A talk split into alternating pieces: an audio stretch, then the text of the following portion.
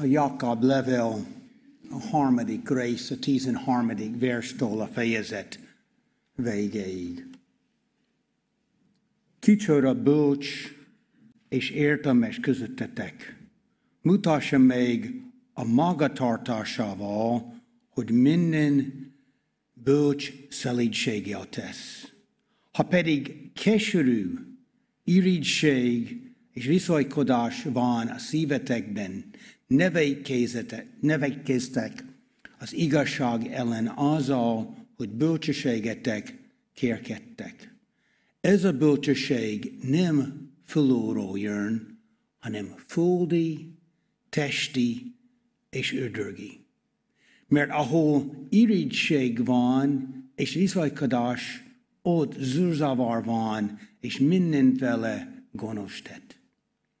A fölóról való bölcsesség elsősor is tiszta, azután békeszerető, méltányos, ingedékén, irgalommal és jó, jó gyümölcsel teljes, nem részre adó és nem kétmutató. Aki békességet teremtenek, békességben vetnek, hogy az igazság gyümölcsöt aratassak. Így szól az Isten igéje. Kezdem egy kérdéssel. Ez egy egyszerű kérdés, és van egy olyan érzésem, hogy mindenki egyformán fog válaszolni. Ki akar bölcs lenni? Én, én azt gondolom, az, hogy az egy olyan dolog, amit persze, persze, én szeretnék bölcs lenni. De utána föltenném egy, egy, egy, egy másik kérdés, ami egy kicsit jobban kell gondolkozni, és a másik kérdés az, hogy miért? Miért akarsz bölcs lenni? Az, az egy kicsit nehezebb, mert, mert igazán mi azt fogunk látni ebben a, a részben, hogy van kétfajta bölcsesség. Pár hete, amikor olvastunk a, a Jakab level második része, mi azt láttunk, hogy, hogy van kétfajta hit. Mi azt láttunk, hogy, hogy van egy halott hit, és van egy élő hit. A halott hit az volt egy olyan hit, ami, ami csak az ember fejében volt és nem ment tovább annál. Hogy azt mondja, hogy tudom, hogy Isten létezik, de nem bízott benne. Halott volt az a hit. És itt ebben a részben mi azt látjuk, hogy van kétfajta bölcsesség. Az egyik fajta bölcsesség lehet nevezni, vagy nevezni emberi bölcsesség, a másik az, ami fölülről van, az az isteni bölcsesség. Nagyon fontos, hogy látjunk, hogy, hogy nagyon nagy a különbség a kettő között.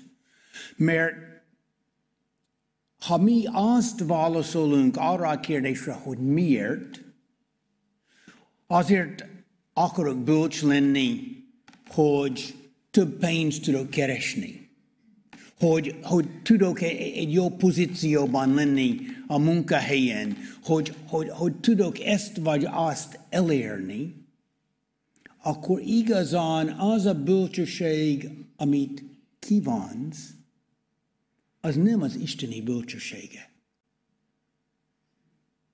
hanem az emberi bölcsesség. Az, az isteni bölcsesség az az ember, aki szeretne fölemelni Isten az ő ismereteivel, az ő tudásával, az ő bölcsességével. Nézzünk egy kicsit először az emberi bölcsesség. Mert itt az igében azt mondja, hogy ez a bölcsesség először földi. A földi bölcsesség azt jelenti, hogy ez a fajta bölcsesség csak figyelembe veszi az, ami van, és létezik ezen a földön. akkor azt jelenti, hogy ha az ember nem él mindörökké, akkor igenis a legfontosabb az, hogy legyen minél jobb az én életem ezen a földön. Hogy mindent kell elérni ezen a földön. Mert az egyetlen érték, amikor beszéljünk a földi bölcsességről, az, ami létezik csak a földön. Egy pár évvel ezelőtt az Eszter lányom mutatta nekem valamit az interneten, egy, egy előadást, és már mutattam egyszer itt a gyülekezetben, ahol volt egy nagyon hosszú körtel. És, és az a körtel oda ment valahova a terem végére, és tovább ment, mint ha nem is lett volna vége. És utána a körtel végén volt egy kis szigeterszalag, ami maximum 5 centi volt. És az előadó azt mondta, hogy ez az 5 centi az a földi életed. És ő tovább mondta azt, hogy a legtöbb ember csak azzal az 5 centivel foglalkozik. Milyen lesz az én életem ezen a földön?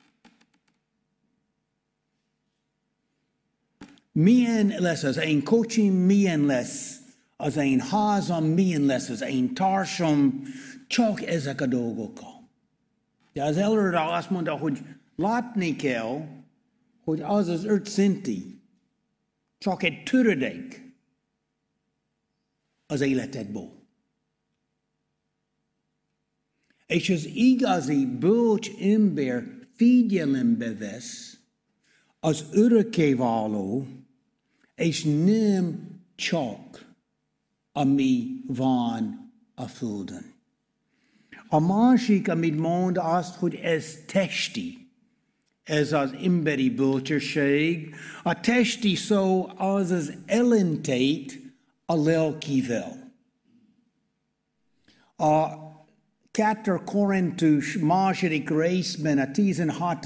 résztől, verstől a 18. versig beszél erről a, a testi emberről, aki nem vesz figyelembe a lelki tartalma. Egy kicsit hasonló az első gondolathoz, hogy a földi bölcsesség nem vesz figyelembe a lelki. Nem vesz figyelembe a nem látható rész az embernek, ami valódi, és ott van. És a harmadik, amit mond ebben, azt mondja, hogy, hogy ördögi. És, és itt inkább beszél erről a fajta bölcsesség, honnan származik. Hogy ez a fajta bölcsesség, ami először sátánban volt, amikor a sátán nem vette figyelemben az Isten akarata és az Isten szándékai. És ez az emberi bölcsesség onnan jön. És utána tovább beszél, hogy milyen ez az emberi bölcsesség. És az egyik úgy kezdi, hogy irigység van benne. Az irigység van az, hogy az az önző törekvés, az, hogy, hogy mi az, ami kell nekem. És, és, és mindig akarok ami a másik embernek van. A másik, amit látjunk itt, az a viszonkodás, a viszonykodás, és, és itt ahogyan én, én kerestem, én úgy érzem, hogy ez a magyar szó nem tud jó visszaadni teljesen a gondolat, ami volt az eredetiben. Az eredeti szövegben ez egy, egy ilyen önző nagyra vágyás. Ez egy olyan vágy az emberben, hogy ő tud minél többet elérni. Az egyik kommentár a következőt mondott. Egy készség arra, hogy tönkreteszi egy embert vagy egy közösséget, hogy tud elérni a saját pozíció és vagy hatalmat. Szó szerint idézem a kommentárból.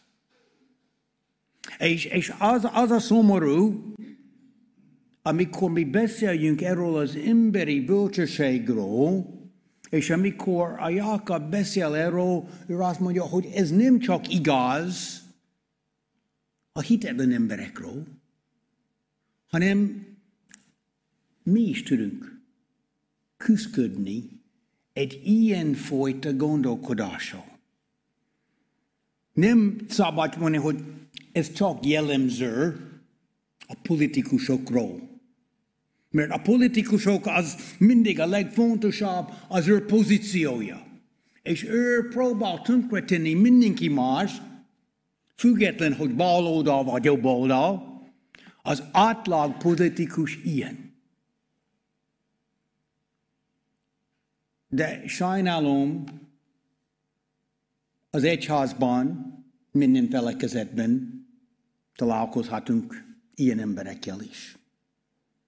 Aki nem az Isten országa a legfontosabb, hanem az ő pozíciója. És az káros a gyülekezetnek, az káros az egyháznak.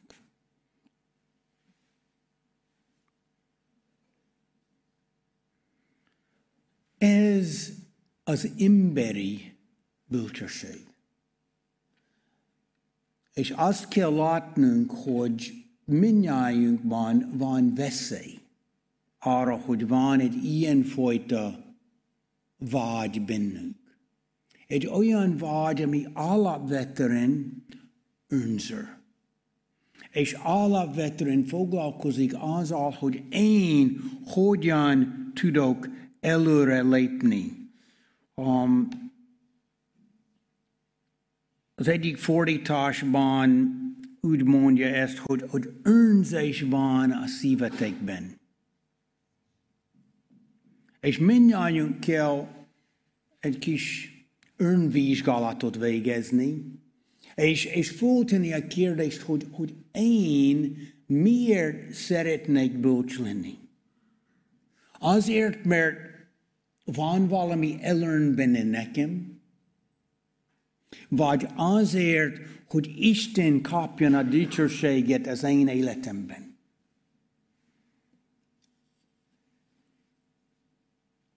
Most nézzünk a jobb oldalt, a Istentől való bölcsesség. És az Istentől való bölcsesség itt a 17. versben látjunk, hogy, hogy milyen tulajdonságok van ezzel a bölcsességgel. És az első tulajdonság, ami egy kicsit, egy, egy kicsit olyan egy ernyőr, ami érinti az összes többi, azt mondja, hogy ez a bölcsesség tiszta.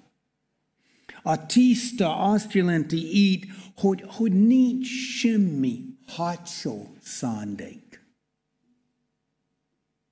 Um, örülök, hogy a Zsolt nem foglalkozik az ingatlan köz, közvetítéssel, um, de amikor én növekedtem föl, volt egy olyan férfi a gyülekezetben, aki az ajtóálló szolgálatot végzett, és ő minden vasárnap ott volt, de ő egy ingatlan közvetítő volt. És én nem akarok rosszat mondani róla, már nem él, régóta nem él, de, de, de valahogy én úgy éreztem benne, hogy mindig volt egy hátsó szándék abban, hogy ő végezte az ajtó álló szolgálatot. Mert ez volt a lehetőség, hogy ő tudta minden héten találkozni azok az embereket, amik esetleg ügyfele lenne. És akkor ő dolgozott azon. Ha valaki csak egyszer látta őt, végezni ezt a szolgálatot, az a gondolat, hogy, hogy milyen rendes ember ez. Milyen jó, hogy csinálja ezt. De nem volt tiszta. A hátsó szándék más volt, mert építeni az Isten országot. Legyen tiszta a mi bölcsességünk. A másik a béke szerető. A béke szerető az, hogy legyen békesség először a kapcsolatod Istennel. Milyen a te kapcsolatod Istennel? Rendeztél-e a te kapcsolatod Istennel? Van egy élő hited? Van békesség te és Isten között? Ott kell kezdeni, és utána a folytatás legyen béke szerető kapcsolat az emberekkel. Dolgozni kell azon, amikor van feszültség egy kapcsolatban. Hogy, hogy mi dolgozunk abban, hogy, hogy legyen békesség, hogy rendezzen ezt a kapcsolat a másik emberrel. Ahogyan olvasunk a Róma 12-ben, amennyire tőled függ, éljed békességben minden emberrel. A következő, ami igaz egy bölcs emberről, ő méltányos. A méltányos az, hogy egy, egy bölcs ember nem egy törvénykező. Ő megérti a törvény szándékát, és ő nem ragaszkodik a törvény betűjehez, de mi a szándéka? És ahogyan mi bánjunk más emberekkel, akkor van az a méltányosság bennünk, hogy mi kész vagyunk megbocsátani, kész vagyunk megérteni. Volt egy, egy régi főnököm, nem volt tökéletes ember, de, de volt egy dolog, amit tanultam tőle, amit ő állandóan mondta, Monti, higgy el a legjobbat a másik emberről. Mert mi nagyon gyorsan hiszünk a legrosszabbat. És én azt gondolom, hogy az Isten, az a bölcs ember tud hinni a legjobbat, addig, ameddig nincs olyan konkrét információ, amit más mutatna. A bölcsember nem hamarkodott az ítéletben, hanem ő méltányos. A következőt, amit látjunk ebben a listában, az, hogy a bölcs ember ingedékén. És amikor ezt olvastam, azt mondom, hogy, hogy ez, ez mit jelent? Ezt jelenti, hogy én mindig hagyom azt, hogy a másik ember csinálja azt, amit akar. Én nem hiszem, hogy az a jelentés itt, hanem az engedékén az valaki, aki nem túl merev a, a merevség abban, hogy nekem mindig igazam van. Hanem az ingedeken ember egy tanítható ember. A bölcs ember tanítható. A bölcs ember nyitott arra, hogy egy másik ember tud meggyőzni őt. A bölcs ember nem makacs, és, és nem olyan, hogy, hogy, hogy igazam van, hanem van az a nyitottság benne, hogy, hogy ő tud tanulni egy, egy másik embertől. És én azt mondom, hogy, hogy lehetséges, hogy tud tanulni egy olyan embertől, akinek sokkal kevesebb iskolati végzettség, mint ő. Szóval az ingedegen ember nem ragaszkodik a maga igazságához, hanem ő nagyon tanítható.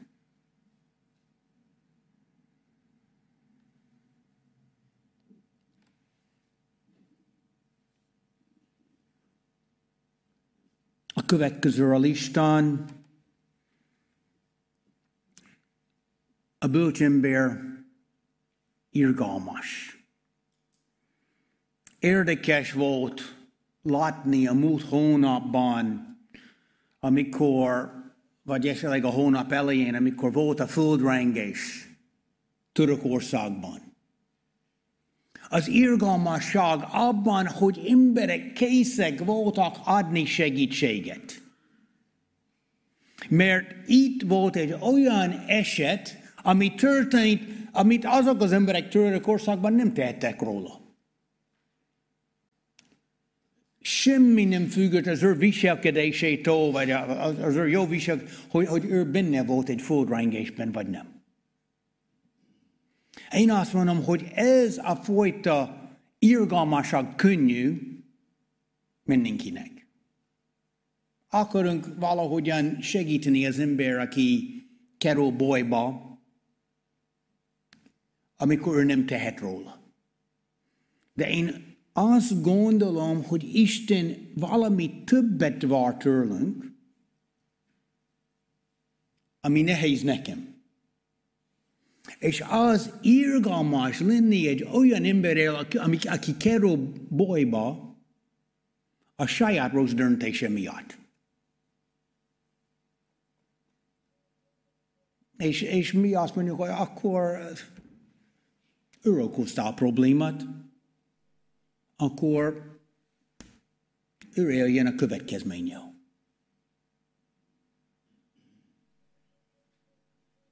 De Isten többet vár tőlünk. És Isten azt várja, hogy mi ebben az esetben is tudunk irgalmas lenni egy emberrel. Nem olvasunk a Máté evangéliumban, hogy menjünk látogatni az ember, aki börtönben van? Én emlékszem, amikor rendszeresen mentem a börtönbe szolgálni, persze mindenki a börtönben ártatlan. Saját vallomása szerint. Um, de mi tudjunk azt, hogy a valóság a java része nem ártatlan. A java része azért ott van, mert ő egy rossz döntést hozott. Az István most lent van, ő most rendszeresen bejár a börtönbe, ő tudna mesélni erről. De az ő szolgálata az, hogy ő irgalmas. És ő megy ilyen emberekhez, akik rossz döntéseket hoztak, de mi nem temetjük el őket, hanem mi szeretjük őket. A bölcsember ezt teszi meg. Néha nem tűnik, hogy az teljesen logikus, de mégis ez, amit Isten vár tőlünk.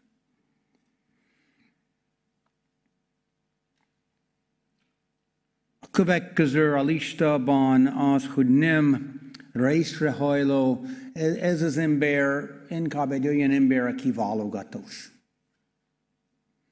Válogat, hogy, hogy, hogy ki az, aki tetszik nekem, és ki nem. És a tetszés általában a külső dolgokon függ. És ez mondja, hogy a bölcsember bölcs abban, hogy ő nem csak figyel a külsőre. Ő mélyebben tud menni. És, és mi egy, egy olyan társadalomban növekedtünk fel, ahol nagyon könnyen mi figyeljünk a külsőre. De, de Isten azt várja, hogy mi nézzünk a szívre és nem ítéljünk az embert a kósor alapján. És az utolsó itt ebben a listában a bölcsember nem képmutató. A képmutató ember próbál mutatni valamit másoknak, ami nem igaz róla. A bölcsember nem teszi meg ezt. A bölcsember hajlandó mutatni azt, hogy ő nem tévhetetlen. Hajlandó mutatni az ő gyenge oldalat is. És nem fullal a szószékre, és azt mondja, hogy én itt vagyok a tökéletes ember. Ha a lelkész azt csinál, akkor a gyülekezet azt mondja, hogy jó, akkor én nem vagyok tökéletes, akkor nem érdemes figyelni arra, amit ő mond. Hanem mindjárt, ki fölálljunk itt a szószékre, mi küzdködünk a bűnnél, mi küzdködünk a kísértésekkel. És, és az képmutatás lenne, ha mi próbáljunk mutatni egy olyan képet, hogy mi nem így vagyunk. Szóval látjunk kétfajta bölcsesség. Az egyik egy emberi bölcsesség, ami inkább önző egy saját céljú, és látjunk egy Isten bölcsesség, ami inkább azt keresünk, hogy Isten kapjon a dicsőséget. Most egy pár gondolat arról, hogy milyen egy bölcsember. Példabeszéd könyveiben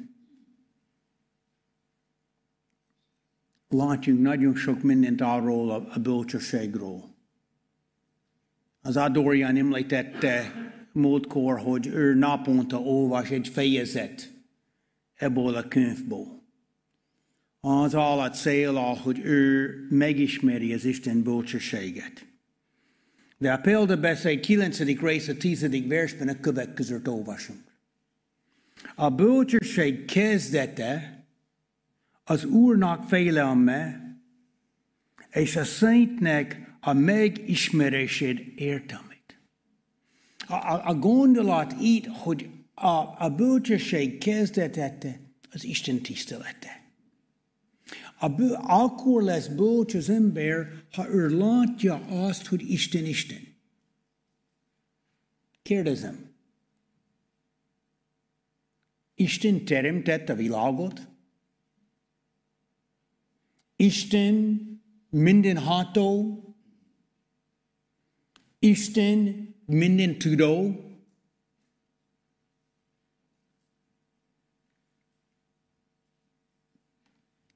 Túl gyakran mi próbáljunk felülbírálni Istent.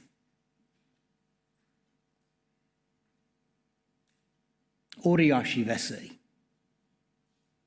Mert szeretnék sügni valamit nektek. Isten okosabb nálad. A szeretet Istenben nagyobb, mint a szeretet benned. Érdemes bízni a mindenhatóban. És azért olvasunk itt a példabeszédekben, hogy a bölcsesség kezdete az Úrnak félelme. Hogy mi tiszteljünk őt. És utána a folytatás ebben azt, hogy mi ismerjünk az ő igét. Mert ha mi jobban ismerjük az igét, mi jobban ismerjük Istent. Mert mi megismerjük Istent az ő igéje által. Szóval nagyon fontos, hogy, hogy mi ismerjünk őt. Az új szövetségben, a, a, Máté 21-ben van egy példa. Két fiúról, az édesapja kéri a fiúktól, hogy, hogy kimenjetek a mezőr dolgozni. És az első fiú, amikor fordul a fiahoz, azt mondja, hogy menjél ki, a fiú azt mondja, hogy nem. De azt a fiú egy idő után gondolkodik ezen, és ő mégis kimegy és ő végzi a munkát a mezőn. A másik fiú azt mondja, hogy igen, igen, apu, persze, én megcsinálom. És ez a fiú elfordul, de nem megy a mezőbe végezni a munkát, hanem valami más csinál. És ebben az igében föltesznek a kérdést, hogy ki tette meg az édesapja akaratát. Ki volt engedelmes? És, és nyilvánvaló az első, aki először nemet mondott, de utána megtette. A másikban volt egy, egy altisztelet.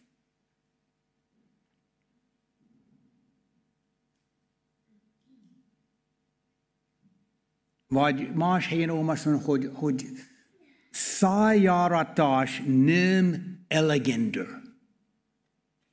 Az, hogy mi mondjuk valamit a szavakkal, az kevés. Hogyan kezdődik ez az ige itt? A 13. versben kicsoda bölcs és értelmes közöttetek. Mutatja meg a magatartásával.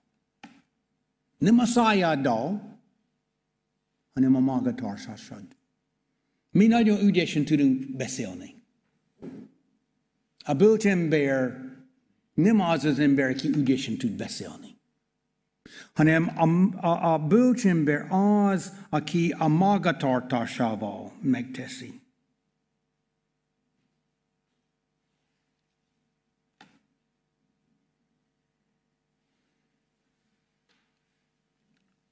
A bölcsember tiszteli az urat. A bölcsember nem felülbírál, amit Isten mond az ő igében. A bölcsember azt mondja, hogy de, de ez jobb lesz nekem. De amikor azt csináljunk, mi figyelembe veszünk azt az öt szenti. Lehetséges, hogy rövid távon lesz valami, ami jobb. De hosszú távon biztos nem. A bölcsember látja az egész képet.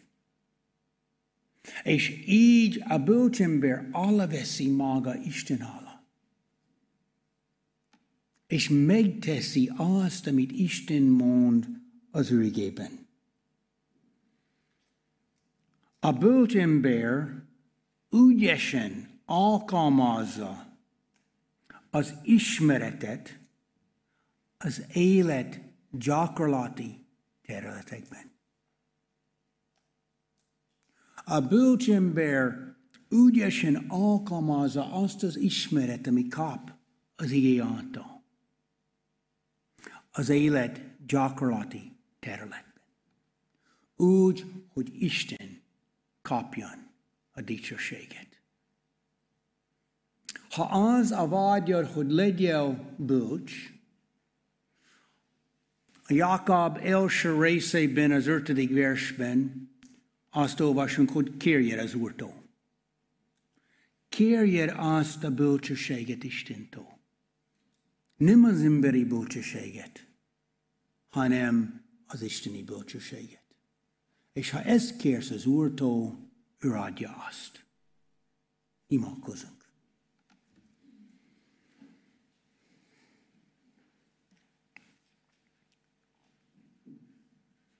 Édesatyánk, olyan könnyű megállni az emberi bölcsességnél.